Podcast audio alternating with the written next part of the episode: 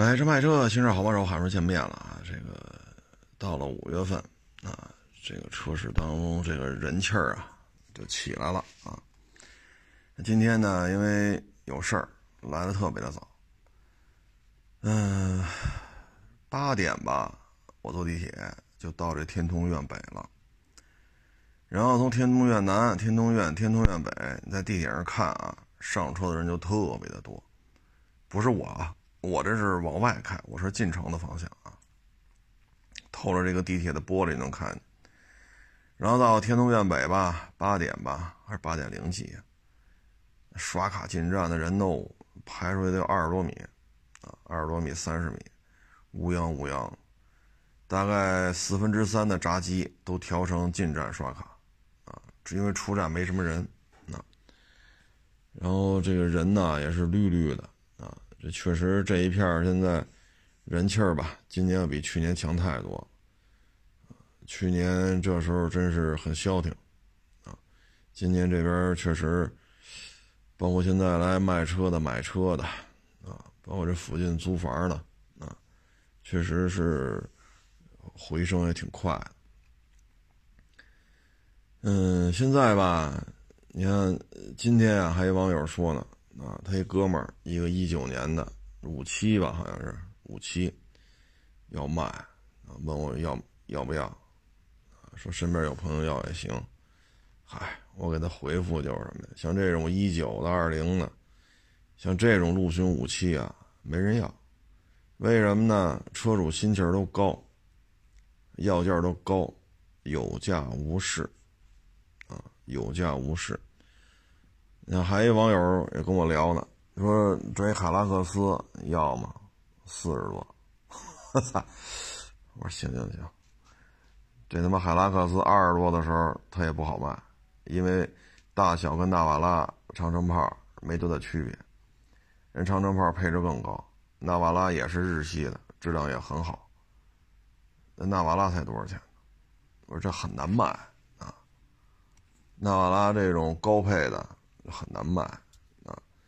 你说你卖多少钱？你像你像这种海拉克斯四点零的，你说你卖多少钱？啊，这么新，你说你要卖个四十多，那人该绝了。我操，我买一个坦途不好吗？车子它轿厢比较小，坦途的轿厢大，啊，就你往里一坐，你这海拉克斯就是小，这座舱，坦途座舱就是大。那都是日系的，你说价钱差不多，我干嘛我买那五七呀？我干嘛买这四点零啊？你真是说长途啊，什么这个那个，这车的轿厢在这儿呢，啊，所以它并不方便，所以你再再卖个四十多，不好卖，啊，所以这种车就属于什么呀？有价无市，有价无市，嗯。所以像这种，尤其是价格一高，啊，不好弄。这这种准新的大五七，啊，或者准新的海拉，啊，有价无市。你给便宜了吧，人不干，人恨不得要一天价。所以车市当中吧，现在便宜点的车好卖，啊，不是太便宜的车现在都不好卖，啊，尤其是准新的这陆巡五七什么。一张嘴儿，你收去吧。一九年的，哪怕是个低配，一张嘴儿都一百多，啊，你再往外卖没法卖，啊，这就是现在比较尴尬的现状。然后现在港里边呢，说陆巡、霸道没有车源，放不出来，啊，因为 L C 三百现在出口的基本都是四颗星排气的，没有六颗星的。所以这车就不可能让你进口，所以陆巡的价格呢，现在就杠在这儿，没有新的车源来冲击这个市场，那就这些老车在这扛着呗。所以现在陆巡五七你只是暴跌，它怎么个跌法啊？对吧？怎么个跌法？没有新车源怎么往下降？再一个，你说这中东版的霸道。现在后继产品也没有啊，也没有，啊！你说那港口有超霸什么的，国六的这个那，现在平行平行，中规有超霸吗？国产的有超霸，国产的也没有，中规进口的也没有。那你这平行进口，按照过去发的文啊，去年三四月份发的文件，那你这个车超霸没有中规，没有国产，不允许平行进口。你国籍也没用，这就是政策啊。所以现在这种情况吧，呃，就是霸道这个价格也没法下来。因为超霸进不来，陆巡 L C 三百目前出口的也没有，就日本本土往外出口的，目前也都是四颗星，所以这事不好办。即使拉过来了，有国产的陆巡吗？有中规的陆巡吗？还是弄不来。所以现在霸道陆巡价格基本上就是短期内看就这样了，短期内看就这样。你帮我塞纳，你这个你那个。缸里边有啊，二点五四缸混动的。那现在它它也卡在这上头了。中规的有吗？没有。国产的有吗？没有。二二年有，那就等着吧。二二年报关吧。那这车二零年就弄进来了，二二年再卖。你这，哎，所以这里边啊，短期内看，陆巡 LC 三百，包括这霸道，没有平行进口的可能性。啊短期内看是没有的，即使有，它也不符合去年三四月份发的文件。平行平行，两条线永远不相交才称之为平行线。你这个车进口必须有对应版本的中规或国产，没有的话，怎么能称之为平行呢？那不能称之为平，就一根线，不是两根线，两根线永远不交叉才叫平行，一根线怎么叫平行线呢？所以你即使摆在这儿了，也进不来。LC 三百三点五 T 就是弄进来了，摆在港口了，怎么给你报关？政策层面你就不符合呀。咱就不说尾气的事儿，所以现在价儿就扛在这儿了，扛在这儿了呢。你像这个一九二零的这个，也没法弄，啊，也没法弄。所以对于这种一百多万的这些陆巡武器来讲，现在其实收回来也就跟这儿晒地皮玩。晒着呗，啊，所以这种准新的武器啊，包括凌志武器啊，不太好处理啊。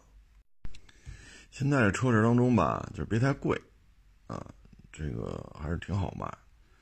现在反正卖车的也多，啊，这个月可收了不少车了，有的都顾不上拍视频了，都实在是忙不过来啊。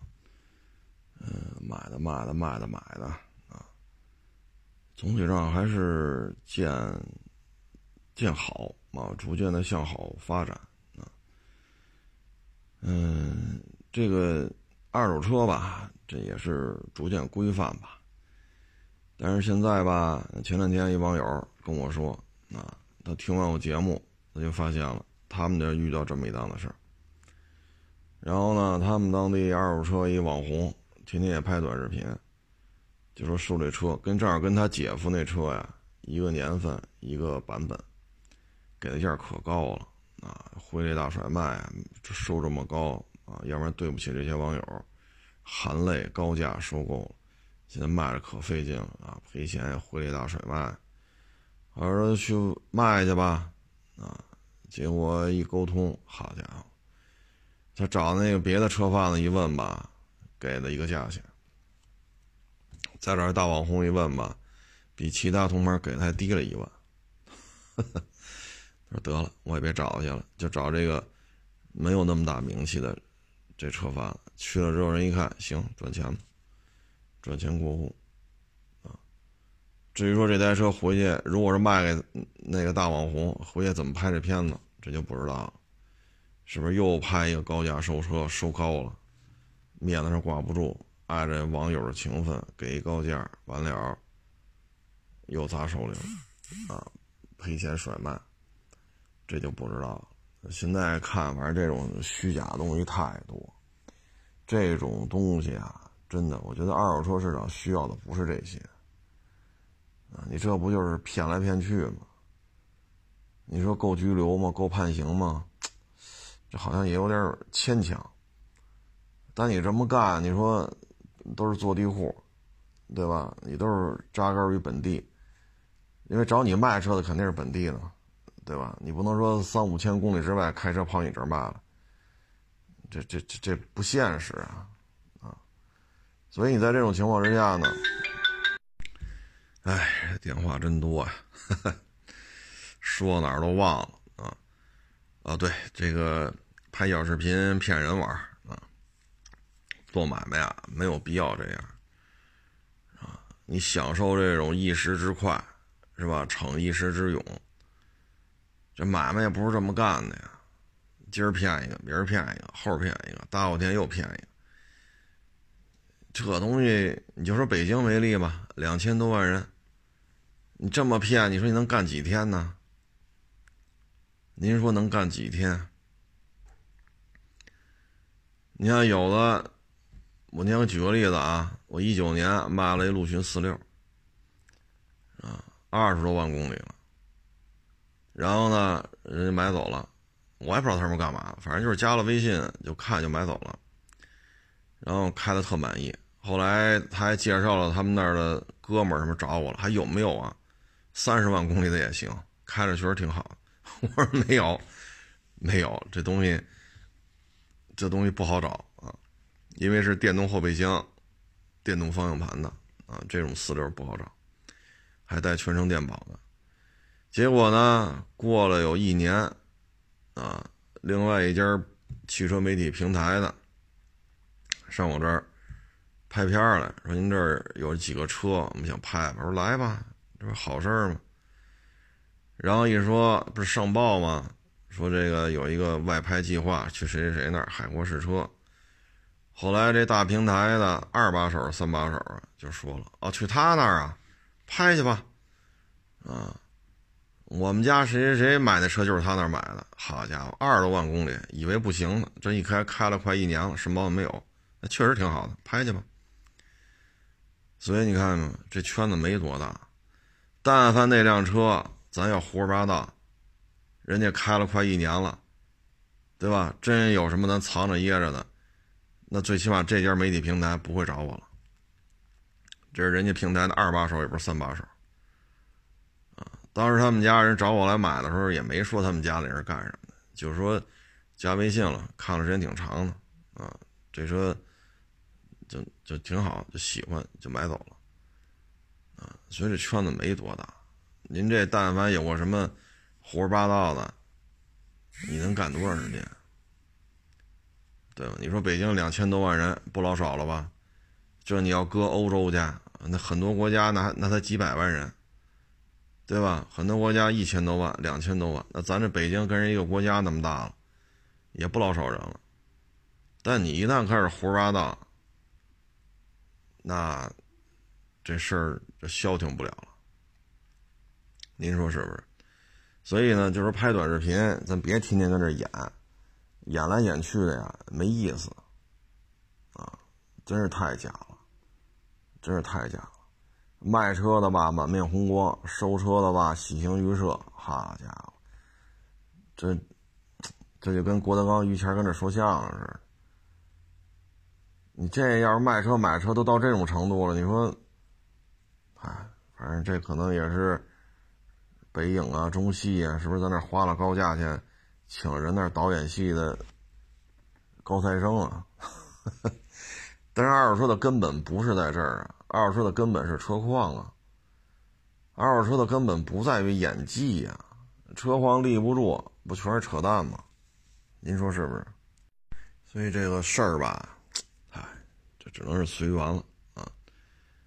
天天这么演来演去的，你说有什么意思？真的假不了，假的真不了。咱能力啊也有限，在能力范围之内给您做到位就行了。超出我们能力范围的，我们也整不明白。啊，大家也都能理解。但你要是蓄意的、诚心的，从头到尾都是假的，那你这买卖啊做不成，也做不大，而且出事儿啊指日可待。啊，说到这儿呢，这儿我看昨天郭老板。去北京取鞋啊探班，因为于大爷在那儿演一个什么戏啊，是是男一号、男二号，然后呢，郭老板呢就去那儿探班去啊。那个北京曲协的领导呢是李伟健啊，这也是原来一个说相声的啊，十十十几年前吧，也挺有名的。原来特有名一个相声嘛，京是京，呃，追追是追，颈是颈。就问那鸡脖子怎么算嘛？他不是治病嘛？就问鸡脖子啊，颈椎病拿鸡脖子举例啊，颈是颈，椎是椎啊，你倒是椎疼，你还是颈疼？然后他那搭档说：“我脖子疼啊。”那段相声我记得上春晚呢。现在是北京曲协的领导啊。然后呢，我就看这事儿吧。我觉得这事儿是这样，说曲协啊，曲协下边的这种表演艺术形式啊，大概有三四百种。三四百种呢，其实都是师徒相承啊，口耳相传啊。这不光是相声，曲协下面的从大的戏种表演形式分类啊，呃，包括相声在内，大概有三四百种。包括什么京剧啊、豫剧啊、评剧啊，啊，什么黄梅戏呀、啊，相声啊、评书啊、快板啊，啊，三弦啊，啊，等等等等，这都算在曲协旗下。那你要是说只针对相声吧，这确实就让人浮想联翩了。那其他那四百多种就可以搞传，这所谓的那些是吧？师承传帮带啊啊。什么什么三节两寿啊，什么这，那就相声不允许呗。那那你这不是拉偏架吗？啊，那你要弄这四百多种艺术形式，全得这样，不允许搞什么师承啊，什么三节两寿给师傅送东西，全得取消。那你不能只针对相声一个吧？再一个了，作为一个相声行业的，说民间管理也好，还是怎么着也好。它有一个前提条件，就像咱们原来说二手车似的，就是说你作为二手车的一个什么什么什么的一个领导是吧？那你验车应该水平很高啊。你收车卖车的状态，最起码不能说最次吧，也咱别说拔了尖了，最起码也得过得去吧。你自己的车行也得有一个正常的良性的运转吧。会验车吗？不会。有车行吗？没有。会收车吗？不会。会卖车吗？不会。那你怎么来当这个领导呢？那我们这些二手车贩子，就怎么就得听你来跟这叨叨叨叨叨叨了？是不是这道理？当然我这么说肯定得罪人，是吧？又招一堆人不爱听了。反正混上这位置了就有工资拿，那就混呗。你混你的，我们混我们的，但你不能说你那拿着工资了，你天天说我们这儿这不行那不行，那你来。其实这一幕在二手车市、二手车这个行业里就是这样，这所谓的行业协会啊，这到相声这个圈子里还是这样。那你说的相声不可乐，那这事儿就太可乐了，对吧？你说唱念做打说学逗唱，你哪样叫得响？可乐吗？不可乐。商演办得了吗？办不了。跟着您混，能让这些青年相声演员买房买车吗？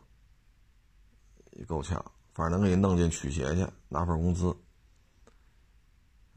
要么你说这个，你像高峰，德云社这高峰，人做一个总教习，人家是称职的。相声基本功，人样样精通，就给这帮十几岁的小孩上课。你说的水平低，这个那个，现在德云社这些二十多岁的，叫叫小角儿吧，不能说大角儿，岳云鹏那叫大角儿，就这小角儿，哪个没有说跟高峰学过基本功？这就是本事，对吗？人基本功没问题。你说出去商演挣钱，这个那个，小岳岳算不算一成功案例？一个炸酱面馆打杂的，普通话都说不利索。你看现在一年几千万，是不是因为有了孟鹤堂啊、张九良啊、啊这个小岳岳啊，是不是因为有这些人才有更多的年轻人愿意投入到相声这个行业当中？那作为一个传统的一种表演形式，没有年轻人愿意介入，是不是也就荒废了？那现在之所以一招生一两万人、两三万人要报名，这种盛况，这多少年没有了？那现在就是说，曲曲协对于相声的发展应该承担什么样的责任？不是说你拿了这份工资，你当上曲协的这个那个了，你就怎么怎么着了？我们有时候就想问了，你对于中国相声的发展贡献了什么？特别牛逼的作品有吗？商演能带着一帮年轻的相声演员出去挣钱，能做到吗？能让这帮相声演员通过跟着你学艺出去表演，买房买车，能做到吗？哪个也做不到，自己的基本功都不行，天天就是好家伙，这怎么怎么着，怎么怎么着，所以有时候我觉得郭老板就这件事儿啊，也真是不容易。啊，不容易。你说伦理根、屎尿屁、乱七八糟这些东西，是不是应该淘汰一部分？应该，我绝对支持，确实应该，应该，确实应该净化。这说都没错。啊，有时候德云社这方面可能多多少少是有点擦边球了。啊，一部分作品里边。但是呢，你也不能否认，说因为有了郭德纲这么一这么一位爷。一招生能有一两万年轻人愿意投入这个行业，而且他把很多在他们自己开玩笑啊，社会闲散人员的再教育啊，你看现在个个都是腕儿，你岳云鹏啊，孟鹤堂啊，张九良啊，呃，还谁来着？反正就是一堆一堆小名角儿啊，都不大，二十多岁，三十出头。你看现在个个混的风生水起，这是这这这是对相声是促进啊，还是摧毁啊？首先得可乐吧，首先卖票的人愿意买吧，那说完像这愿意乐吧，这才是相声的根本。本身相声就不是一个什么大雅之堂的东西，它就是民间啊市井文化的一个形式之一。我这么说大家也没意见，对吧？就是市井文化。你说现在二二零二一年了啊，你有些屎尿屁的东西啊，伦理根啊，要适当的简化，没问题。但是从大的方向来讲，郭德纲做到。所以呢，你看昨天他没有，你看这一直是中国曲协这个那个。你看昨天去了北京曲协，双方我看那个画面什么的，也都关系都挺好的，拥抱啊，握手啊。啊，沏茶看座啊，啊，李伟健和郭德纲坐那儿看呢，啊也给鼓鼓掌啊，然后跟所有的演员都握个手啊，合个影啊，挺好的。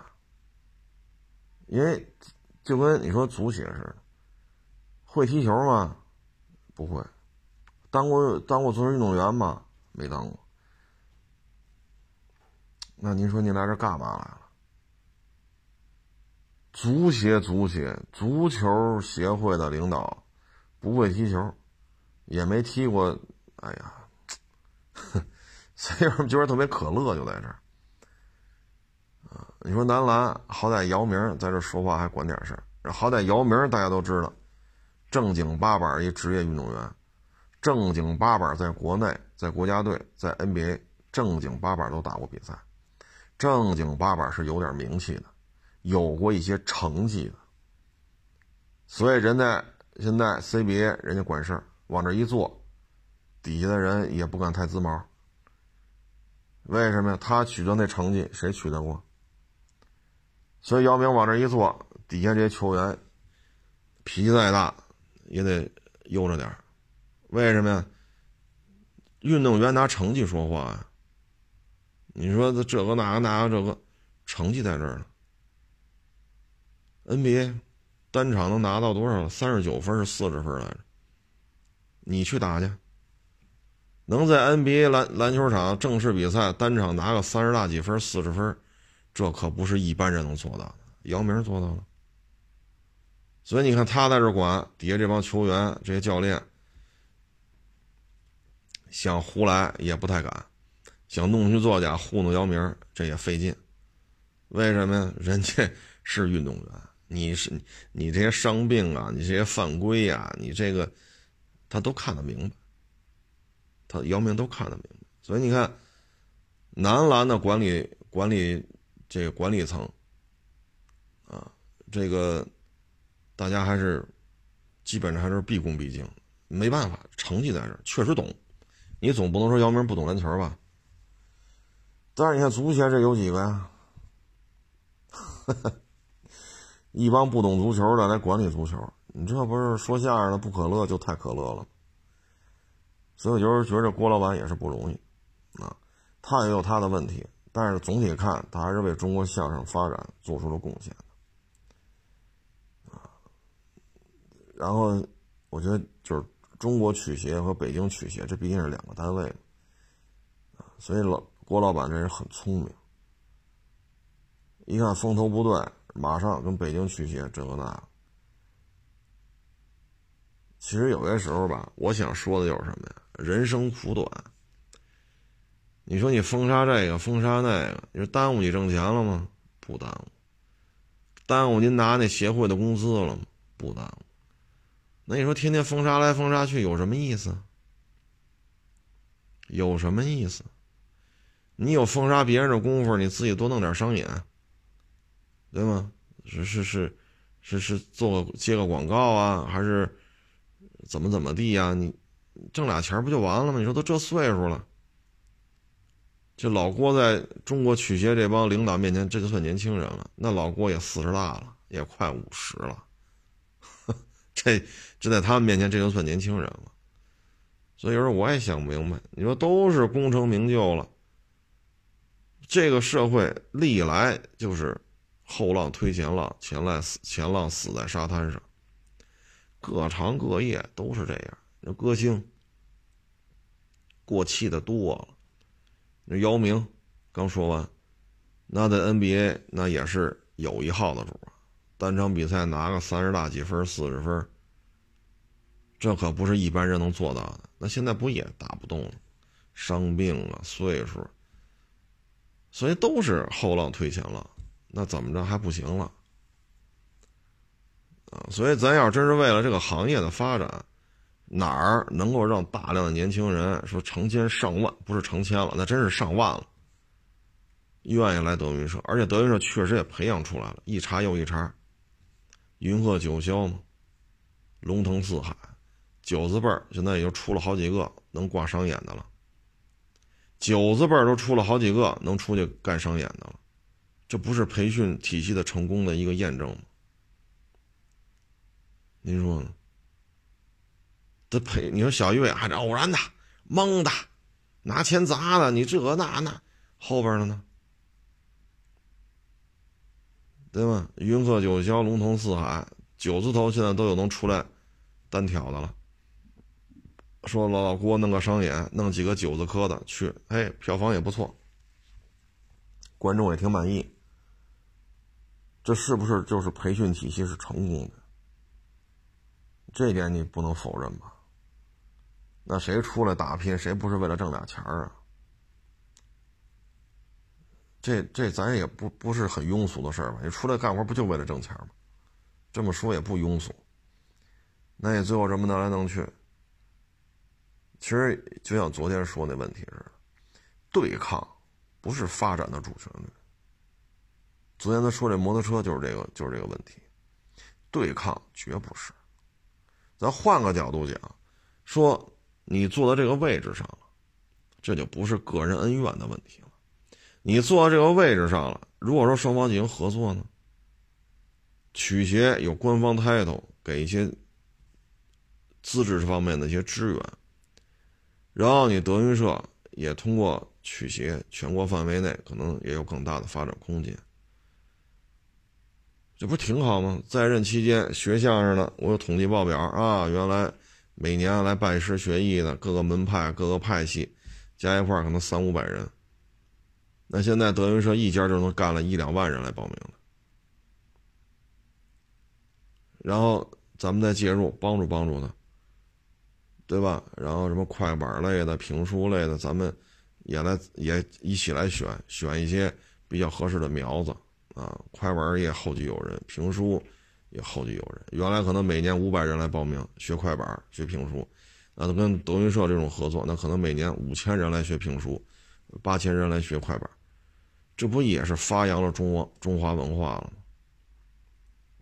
对抗不是发展的主旋律，任何行业都是这样，对抗绝不是。啊，这您放心吧。你说商业竞争，那咱就各自干好各自的事儿，对吧？但是你之前也没有说你捅我一刀，我砍你一刀的。你说相声新势力，对吧？你包括哈尔滨那个叫什么来着？刘，也是哥俩说的相声也也挺好的。相声相声新势力，啊，玉浩他们那个那哥俩，啊，然后你包括天津，我有时候老看啊，什么铁胳膊赵六，我有时候也看他们那那哥几个，说的也挺好玩的，铁胳膊赵六，呃，说的少，他们那俩说的多，啊，那个小小团体，我觉得相声也挺有特点的，跟德云社完全不是一风格，我有时候也爱看，挺好玩的。啊但是我就记着铁胳膊赵六了，那哥俩叫什么名还真没记住，真抱歉啊，真抱歉。所以这个大家应该互相，这是一个很好的一个，对吧？让人觉得关注到相声了说都来北京听德云社嘛，也不现实。哎，当地也有，那听听去，看看有什么好玩的。这不也是带动作用吗？你要是那个相声有心人，那说单口的，我忘了叫什么了。他说都快放弃了，因为说单口相声没有什么受众面，说的人也少。可能现在比较有名的说单口相声，就北京有一方清平。那小伙子叫什么我忘了啊。然后他就说说完问老郭，我说这单口相声行吗？老郭说行啊，挺好啊，节奏啊，火候啊，都挺好的，不错。老郭给他评价也挺高，他说那就行，我都不想干了，因为。实在是太孤单了，啊！后来老郭还鼓励他半天嘛，这个那那个这个，嘿家伙，这小子一回去，他自己不有一个小小小小剧社吗？小小园子啊，说这个相声，好家伙，他说我一回去，就因为我相声新势力老郭，当时老郭和张国立吧，两位前辈在这儿，然后然后哎，他说我们这小园子居然就满座了。他这不也是好事吗？你取邪的工作就应该星星之火可以燎原呢，所以有时候我们觉得对抗绝不是发展的主旋律，啊！那有些网友说了，那你不还说是造咱造那小平顶吗？四万吨的小平顶，零七五一艘一艘又一艘的，好家伙，零七幺两万多吨，不到三万吨，造了七艘八艘了，这还没完了，要造四万吨的啊！这又要造好多艘。你这个，你这不就是对抗吗？各位啊，实力体现在哪儿？军事实力也是实力的一部分。这些大舰啊，两万多吨，不到三万吨的零七幺，一弄弄七八艘、八九艘，四万吨的零七五，服役一艘，下水一艘，马上还要再下水。至于后边造不造，反正据传还要还要再造。这是实力，这些实力摆在这儿了，对方就愿意跟你合作。这些实力不摆在这儿，人家就不爱搭理，就玩横的。所以实力是让对方客客气气跟你说话的一个重要前提，但不是非得造出来就得打。明白这意思吗？啊，所以现在我觉得说的这郭德纲这事儿吧，我觉得不容易啊，不容易。中国相声史，哪怕说明天把德云社查封了，啊。我还是认为，中国相声史发展到二零二一年，假如说明天查封啊，发展到二零二一年，中国相声发展史上必须有德云社，必须有德郭德纲。确实让沉沦了啊，走下坡路的啊，没什么人关注的，没有人愿意再来学的，这么一个相声啊，这种表演形式发扬光大，发扬光大，让大家觉得自己不再孤单。让大家觉得自己干相声干好喽，基本功练好喽，剧本写好喽，包袱包袱抖好喽，表演的舞台经验积累足够丰富了，一样可以养家糊口。愿意就是干自己喜欢的事儿，还能通过干这事儿养家糊口，这是很幸福。所以说相声这些年轻演员来讲，能够干说相声，然后挣钱养家糊口，这绝对是幸福的。对于相声这种表演形式的传承，绝对是正能量。啊，还是这句话，靠封杀、靠对抗，这解决不了什么问题。而且作为一个协会来讲，有糟粕，有事说事有事说你这伦理哏啊、屎尿屁啊，该听得听的。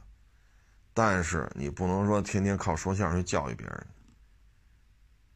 我比较浅薄的文化水平，我自始终不认为说相声是教育人的，啊，就非得说完相声大家都哭了，哇哇哭，啊，那是相声吗？那 说完这相声吧，你看昨天节目当中就说来着，这四六，为什么不是柴油的？四五为什么不是汽油的？这今天吧，又一网友还这样。啊到什么程度呢？我给你看一下这聊天记录啊。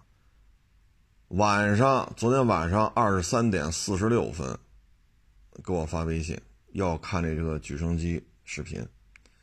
今天早上八点又催我，啊，其实朋友圈都发了，就这四六的这个举升机视频。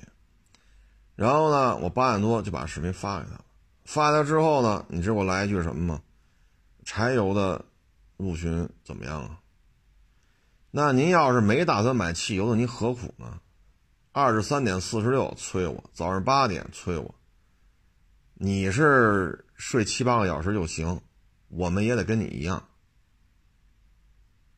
你说你又不买，催来催去，催来催去，就这种人，咱也不知道是干嘛的。啊，这个是哪儿咱就不不念了，省得说地域黑。啊，叫什么耀耀研科技是什么玩意儿？就这么个公司的啊，哪个省的咱就不说了啊。就是按理说，这也都是社会上打拼的主了，朋友圈都发了的东西还得催，好家伙，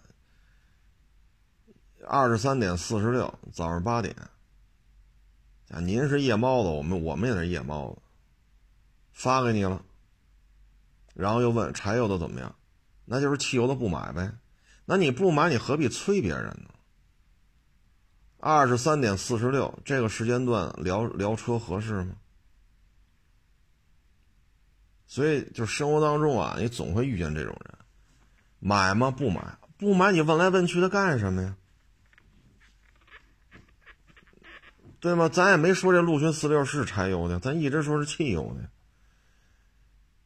啊就这种人真是，哎呀，你我有时候特别好奇，就是他这买卖都怎么做的？是一做环保的吗？就您这买卖平时都怎么做呀？我们要这么折腾你，你觉得这买卖做着有意思吗？就咱也弄不清这些人平时的买卖都怎么做出来。就是只要自己想知道的事儿，你必须答复我。我不管是夜里二十三点四十六还是早上八点，我不管你晚上睡几个钟头，我想要就必须得给我。给你了，买吗？柴油的怎么样？那您他妈连看都不带看的，您这回复还挺快。所以有这，哎，这这这 不删除啊？我觉得。咱们的将来就是不再回复任何问题了，没法聊啊，没法聊。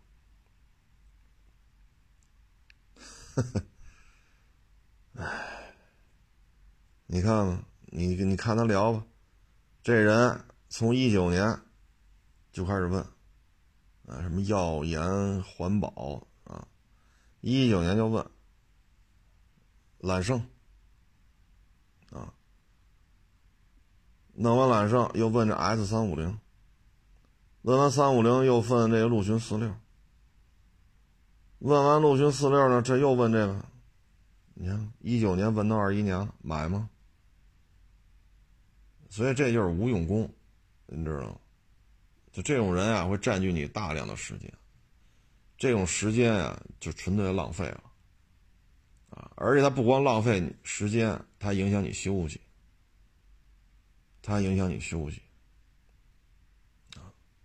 就不管别人是忙是不忙，啊，就这种人非常多。我这天天接待这些网友，啊，微信聊，微信聊。其实聊来聊去啊，有什么意思？哎，这就是做买卖啊！也不知道他这买卖是怎么做的。今天呢，微博还发了一个视频，特惨。一个电梯里边有四五个人，其中一个人呢就把那电动自行车推进来了。推来之后吧，刚一把电梯门关上。这电动自行车突然一下起火了，这就是人间炼狱啊！真是炼狱。这电梯轿厢才多大呀？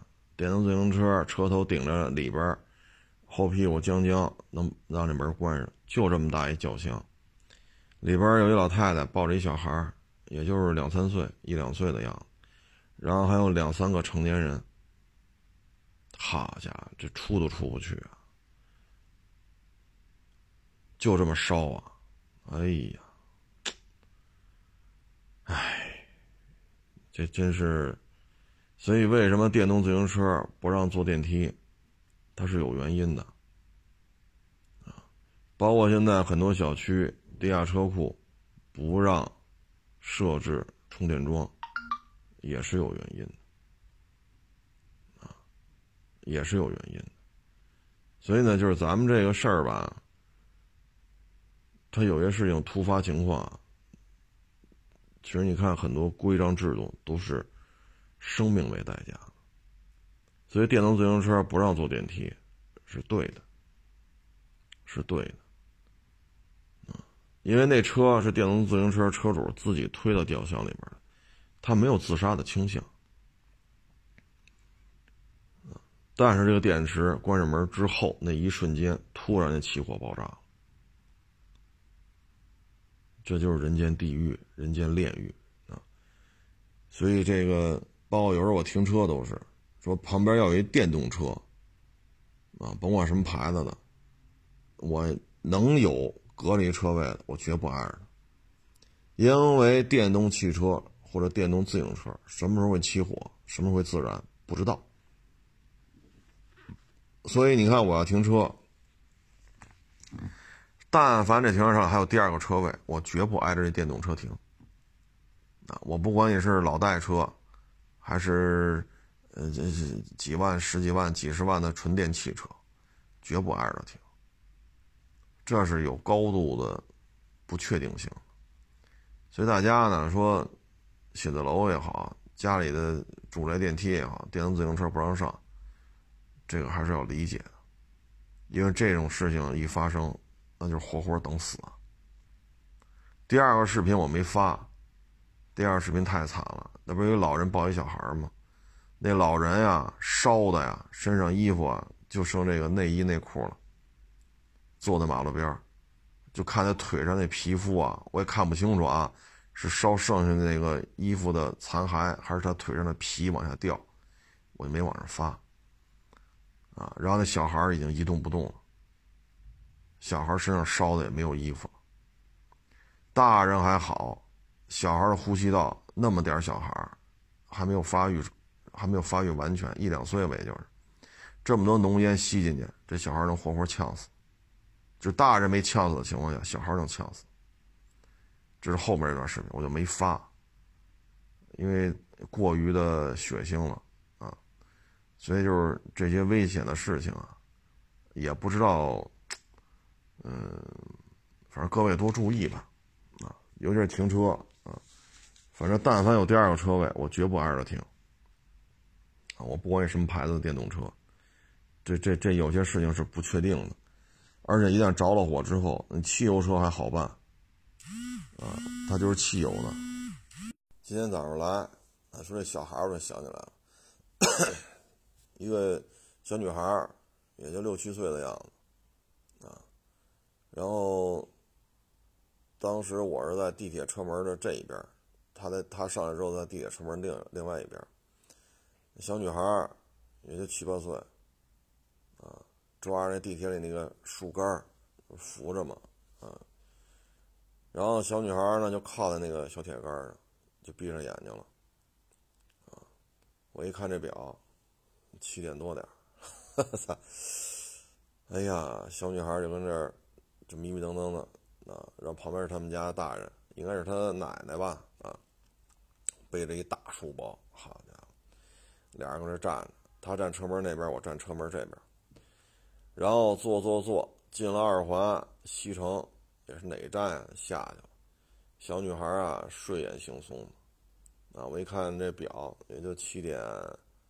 七点三十多，七点四十的样子，啊，这一看呀，就是住在石景山，然后跑西城，去去读书去，啊，去去西城读书去，那肯定是上了这个好学校了呗，啊，但是呢，我有时候觉得吧，昨天啊，我们家孩子还问我说：“你们放学都干嘛去？”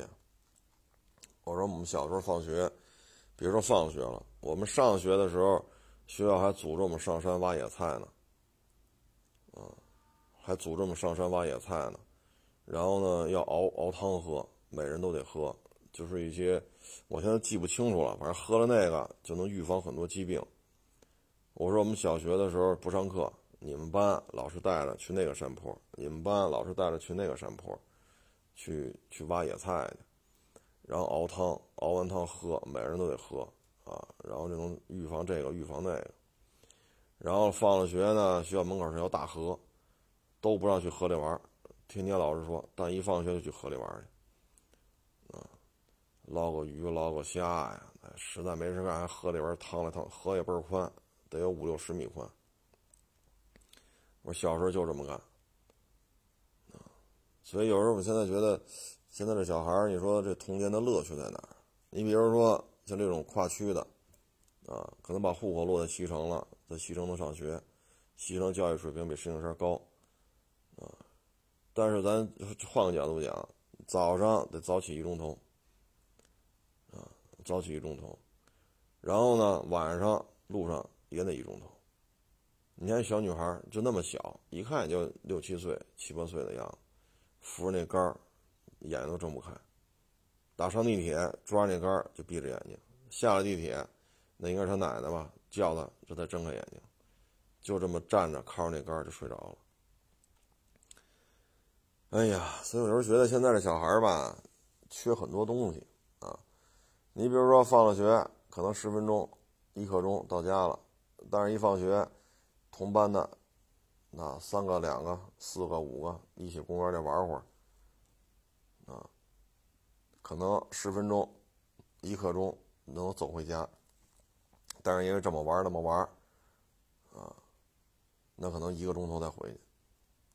然后到了家了，他一小区里头，他有总有仨俩同学的嘛，有的甚至一栋楼，有的甚至一层楼。那就你上我们家玩，我上你家玩，对吧？这礼拜也上我们家吃饭了，下礼拜我放学去你家吃饭。现在很多小孩没这经历了，没有这段经历，他没有经历过这些。你看这小女孩，看这意思也是六点多起来的，七点上了地铁，七点三十多、七点四十下了地铁。那这路上连走带下带，这这就是一小时。放了学就还得回来，回到家也得写作业。他，你像这小女孩，她就没有这段经历了。说放学路上跟几个同班同学呀，或者或者不同班的，咱顺路，天天顺路，天天一起玩，跑去疯跑去。你说六七岁，你说能能讲究个啥？就疯跑呗。啊，地上有蚂蚁，抠着抠着。啊，那那那树上有个虫子，抠着抠着。要么是捉迷藏，要么是跑。你追我，追你，这六七岁、七八岁不也就干这个吗？他没有这段经历。你回到家哪有同学？哪有同学？坐地铁都坐三十多分钟、四十分钟，这他妈离家可远了去了。这个哪有同学？对吧？所以这有些事儿，他就缺乏这段经历了。没有这段经历之后，长大了呢，跟就是走入社会之后，你不管你是清华毕业的，你还是技校毕业的，对吧？你是哈佛大学毕业的，你是中专毕业的，啊，还是说像小岳岳啊，清华池毕业的，你甭管你哪儿毕业的，你总得跟人打交道吧？那这个时候，你与人打交道的这个能力，与人打交道这个心态，都是不一样的。您说呢？你说你学什么学历？你不可能出来不跟人打交道吧？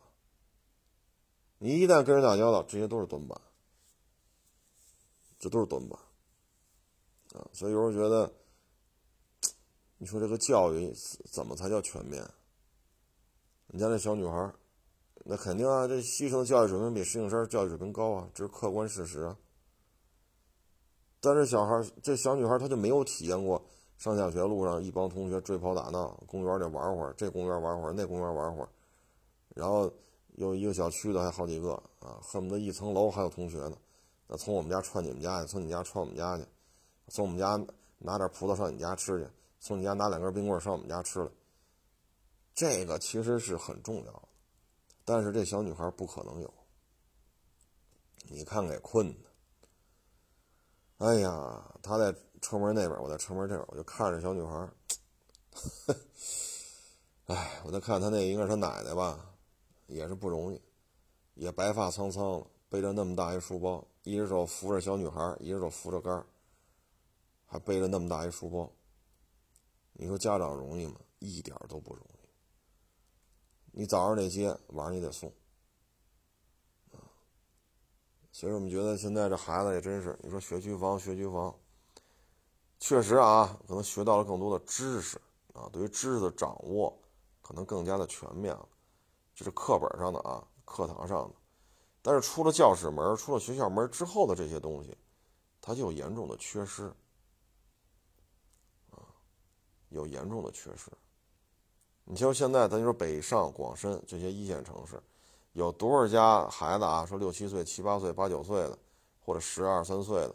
就小学阶段啊，或者初中阶段，说上下学路上一块搭班走，然后啊街里街坊的，我们家炖肉上我们家吃啊，我们家买了好多葡萄可好吃上我们家吃啊，有多少还有这种经历？很多都没有了。你像这个，放了学一钟头回了家，回家写作业吧，你这就哪有玩的时间？但是人的天性啊，他离不开这一段。说追跑打闹、疯跑去，弄一回臭汗，今儿弄个蚂蚁，那明儿逮个蚂蚱，后天跟那个吊死鬼又较上较上劲了。咱要叫这搁咱这年龄看，这不吃饱了撑的吗？但是六七岁、七八岁、八九岁，包括三四岁这个年龄段，他就应该干这事儿，他就应该干这事儿。你说七八岁去弄航母去，这他也不会呀，是不是？所以有些事儿。就看完之后，我这心里也觉着，这是这真是这小女孩真是挺不容易的，啊，真是挺不容易。这个也不多聊了啊，今天事儿太多了，收了一车，然后又拍视频，哎，真是这一天在家各种咨询，哎，不多聊了，啊，这脑子都疼了，起的也早，六点多就起来了，因为事儿太多现在。